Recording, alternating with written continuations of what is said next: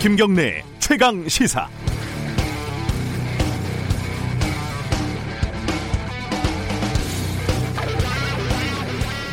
지극히 상식적인 전제를 가지고 이야기를 해보죠. 차명진이라는 사람은 왜 선거에 나왔을까요? 국회의원 배지 달려고 이기려고 나왔겠죠. 어, 최강 노동자, 최강노라는 이름으로 노동운동과 진보정당 운동을 펼쳤던 차명진은 90년대 김문수 씨와 함께 신한국당에 투신을 했는데 그때부터 사실상 생계형 정치인이었다 이렇게 평가할 수 있겠습니다.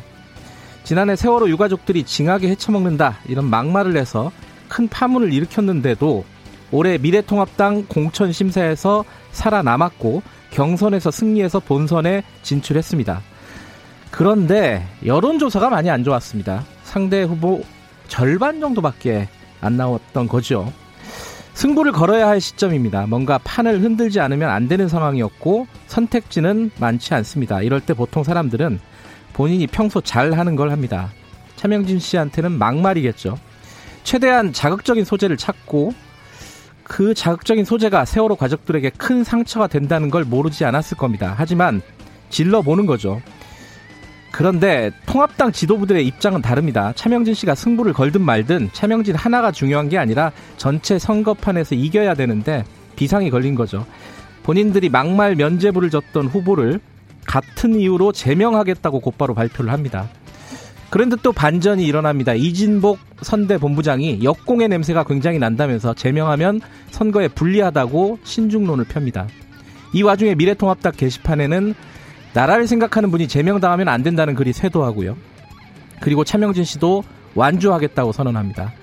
작전이 어느 정도 성공하는 순간이죠. 자, 이 거대한 연극에 등장을 하고 있는 위 주요 인물들의 행동의 동기는 뭘까요? 뻔하고 단순하고 강력합니다. 선거 승리죠. 그런데 연극 배우 여러분, 이 연극의 결말은 배우 여러분들이 아니라 유권자들이 쓴다는 중요한 사실을 잊어버린 건 아니시겠죠. 4월 9일 목요일 김경래 최강 시사 시작합니다.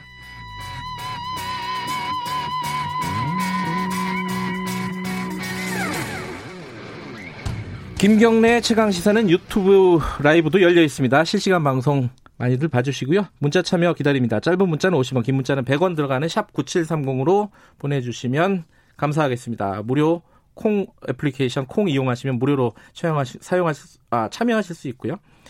그리고 어, 참여해주신 분들 중에 추첨 통해서 시원한 커피 따뜻한 커피도 되죠 아마? 커피 쿠폰 된다고 합니다. 커피 쿠폰 보내드리니까 많이들 참여해 주시기 바라겠습니다. 자 오늘 목요일 주요 뉴스 브리핑 시작합니다. 고발 뉴스 민동기 기자 나와 있습니다. 안녕하세요. 안녕하십니까. 차명진 씨 아, 차명진 후보 어, 제명 조치를 하겠다고 일단 발표는 했습니다. 그렇습니다 김종인 위원장은 즉각 어제 제명 조치를 지시를 했고요. 네. 오늘 대국민 사과 기자회견을 하기로 했습니다. 아, 그 기자회견도 예정이 돼 있나요? 오전에 음. 예정이 돼 있고요. 네. 황교안 대표는 이 차명진 후보 발언에 대해서 어제 저녁 유튜브 방송에서 용납할 수 없는 매우 부적절한 발언이다. 당사자들께 깊이 사과드린다 이렇게 사과를 했는데요. 네. 아, 미래통합당이 오늘 윤리위원회를 열고 차명진 후보 제명 절차를 받습니다. 근데 오프닝에서도 언급을 하셨지만 네. 이 차명진 후보는 세월호 막말 전력이 있거든요. 그렇죠. 그러니까 검증을 제대로 하지 않고 공천한 당 책임론도 있다 이런 비판도 적지 않은 것으로 지금 보이고요. 네. 어, 그리고 지금 당 안팎에서는 이 차 후보의 막말은 예견된 참사다 이런 비판도 나오고 있습니다. 이게 근데 제명 조치를 한다고 해도 뭐 재심 절차 이런 것들 포함하면은 선거 끝날 때까지 제명 안 될 가능성도 꽤 커요. 그렇습니다. 지금. 어, 네. 어, 어떻게 될지 좀 봐야 될 것 같은데 세월호 유가족들은 어제 또 법적인 대응을 하겠다 이렇게 발심을 밝혔습니다. 그러니까 차명진 후보는 당연히 이제 민 형사상 책임을 묻겠다고 밝혔고요. 네. 차 후보뿐만 아니라 일베 그리고 일부 유튜버 등 세월호 참사 유가족을 향한 악의적이고 의도된 모욕 이런 대응에 대해서는 끝까지 법적 책임을 묻겠다고 밝혔습니다. 네. 네. 그러면 사실은 차명진 후보 전에 김대호 후보는 뭐 노인 비하 발언 그리고 세대 비하 발언 이런 것들이 있지 않았습니까? 이 제명을 한 건가요? 어떻게 됐어요 지금? 어제 중앙윤리위원회를 열었는데요. 예. 제명 조처를 의결을 했습니다. 네. 당 최고위원회 의결을 앞두고 있긴 합니다만 윤리위 결정이 번복될 가능성은 낮아 보입니다. 근데 김대호 후보도 어제 기자회견을 열었거든요. 어, 일단 이런 사태가 온 데 대해서는 송구스럽게 생각한다 이렇게 얘기를 하면서도 네. 재심 청구를 하고 가처분 신청을 하겠다. 총선을 끝까지 완주하겠다고 밝혔습니다. 근데 재심 청구를 4월 18일에 한다고 하거든요. 네. 아, 그러면서 4월 15일까지 자신은 여전히 미래통합당 후보라고 밝혔습니다. 그러니까 차명진 후보도 비슷한 어떤 수, 순을 밟지 않겠어요, 그죠? 그렇습니다. 네. 근데 제명이 확정이 되면은요. 네. 일단 후보 등록 자체가 당적 이탈을 이유로 무효가 되기 때문에 네. 네. 좀 그런 절차들이 좀 남아 있는 것 같습니다. 어, 이거 뭐, 뭐 이어지는 얘기이기도 한데 막말이나 이제 말실수 뭐 이런 것들과 이어지는 얘기인데 더불어민주당하고 미래통합당이 지금 막 고소 고발전 지금 서로 진행을 하고 있죠. 그러니까 황, 황교안 대표하고 김종인 총괄선대위원장, 박형준 공동선대위원장이 네. 자신들을 에마, 돈키호테, 시종 등으로 비유했던 윤호중 더불어민주당 사무총장을 명예훼손 등의 혐의로 고소하겠다고 밝혔거든요. 네. 그러니까 또 더불어민주당은 비유적인 표현에 대해서 고소를 하는 건 말도 안 된다. 네. 윤호중 사무총장도 고소자들에 대해서 무고죄로 맞고소를 하겠다고 네. 밝혔습니다. 검찰만 녹아나는 거죠. 그렇습니다. 네. 자, 어, 자가격리 일시 해제, 그러니까 자가격리자들 어, 투표를 어떻게 할 것인가 이게 대략 방침이 나온 거죠. 대략, 대략 나온 것 같습니다. 네. 그러니까 총선 당일 투표 마감 시한인 오후 6시 직후에요. 네. 자가격리를 잠깐 해제한 다음에 잠시. 예. 잠시 잠시 해제한 다음에 각 지역구 일반 투표소로 그 자가격리자들을 모이게 합니다. 네. 그러면서 번호표를 배부한 뒤에 시민들과 동선이 겹치지 않도록 한 다음에 음. 마감 시간 이후에 임시 기표소에서 투표할 수 있도록 하는 방안이 유력하게 검토가 되고 있다. 네. 오늘 언론들이 이렇게 보도를 하고 있습니다. 예, 뭐 구체적으로 어, 바- 구체적인 방침은 곧 나오겠죠. 이게. 네. 어, 지금 코로나 19 때문에 뭐 오늘 고3하고 중3 계약을 하잖아요. 그렇습니다. 대학들은 이미 온라인 계약을 했는데 고3, 중3도 온라인 계약이고요. 네. 이게 저번에 저희들 프로그램에 나오는 국범근 씨 같은 경우에 대학교 1학년인데 신입생 약간 나이 든 1학년이긴 하지만요. 그 등록금 아깝다 이런 아깝죠. 얘기를 했거든요. 네. 그, 그 환불 조치할 수도 있다 이런 얘기가 나오고 있어요. 그 교육부 차관하고 실국장이 지난 7일 대학교육협의회 신임 회장단과 만났거든요. 이때 대학 등록금 환불 관련 문제에 대해서 얘기를 나눴다고 합니다. 네. 교육부는 이 대교협에 학생들의 환불 요구를 고려해서 방안을 논의하자고 제안을 했고요. 대교협은 장학금 방식으로 등록금을 일부 환불하는 방안을 또 제안을 했습니다. 음. 대교협 측은 올해 8천억이 투입되는 대학 혁신 지원 사업 예산을 대학에서 일반 재원으로 쓸 수 있게 해달라고 제안을 교육부에 했다고 하는데요. 아하. 일단 교육부가 이거를 검토를 하고 있는 것 같습니다. 예, 그 돈을 이용해서 학생들에게 환불을 어떤 방법으로 해주겠다 이런 뜻이네요. 그렇습니다. 예. 예. 뭐 학생들 입장에서는 좀 반길 만한 내용인 것 같고 검찰 얘기 좀 잠깐 해보죠. 지금 윤석열 총장 가족과 아 가족이 아니죠. 이거는 그 채널 A와 검사장 어, 윤석열 총장의 최측근이라고 알려진 네. 검사장관의 유착 의혹 이거를 감찰을 하니만이 좀 말들이 많습니다. 이거 어떻게 돼가고 있습니까? 그러니까 윤석열 총장이 감찰에 반대했다까지가 이제 어제까지 언론이 보도한 내용이었는데요. 예. 오늘 언론 보도가 좀 엇갈리고 있습니다. 그래요? 예. 경향신문은 감찰부장은 규정상 총장에게 게시 통보만 하더라도 감찰 절차를 시작할 수 있다 이렇게 보도를 했는데요. 네.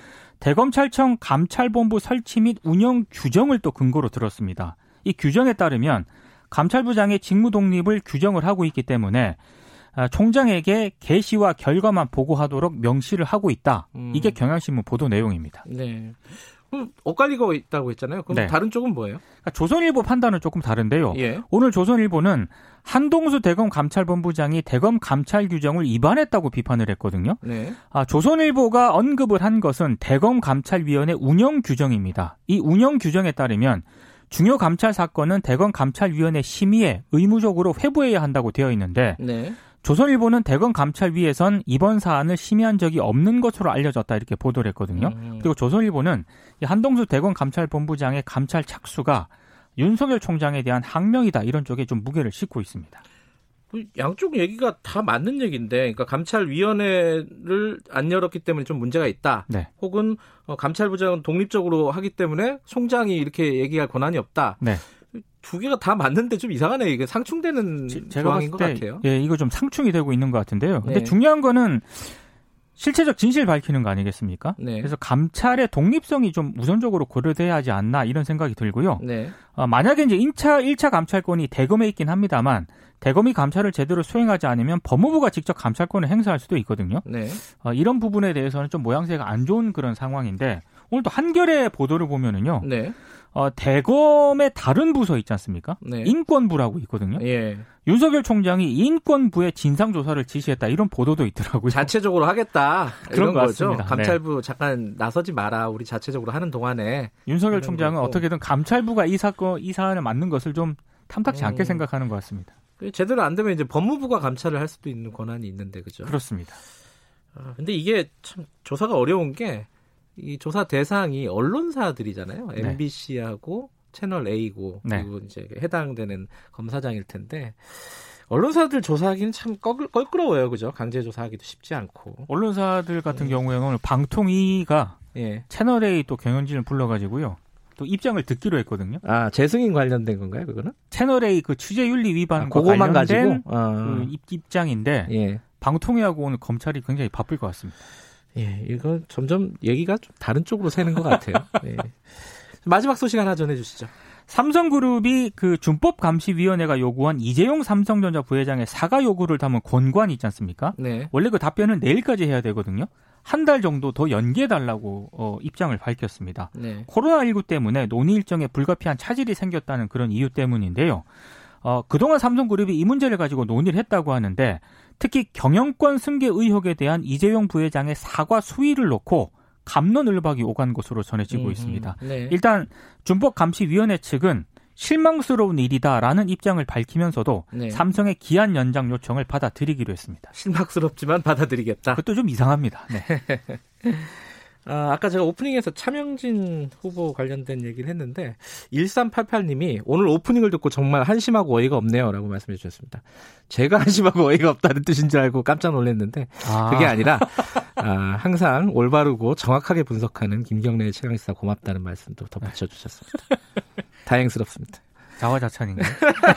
죄송합니다. 여기까지 하겠습니다. 고맙습니다. 고맙습니다. 고발뉴스 민동기 기자였고요. 김경래 최강시사 듣고 계신 지금 시각은 7시 32분이고요. 잠시 후 어, 총선 격전지, 격전지를 가다 오늘은 굉장히 여기 관심이 많이 모아지는 곳입니다. 전남 순천 광양 곡성 구례갑 어, 더불어민주당 소병철 후보 무소속 노광규 후보 연결해 보겠습니다.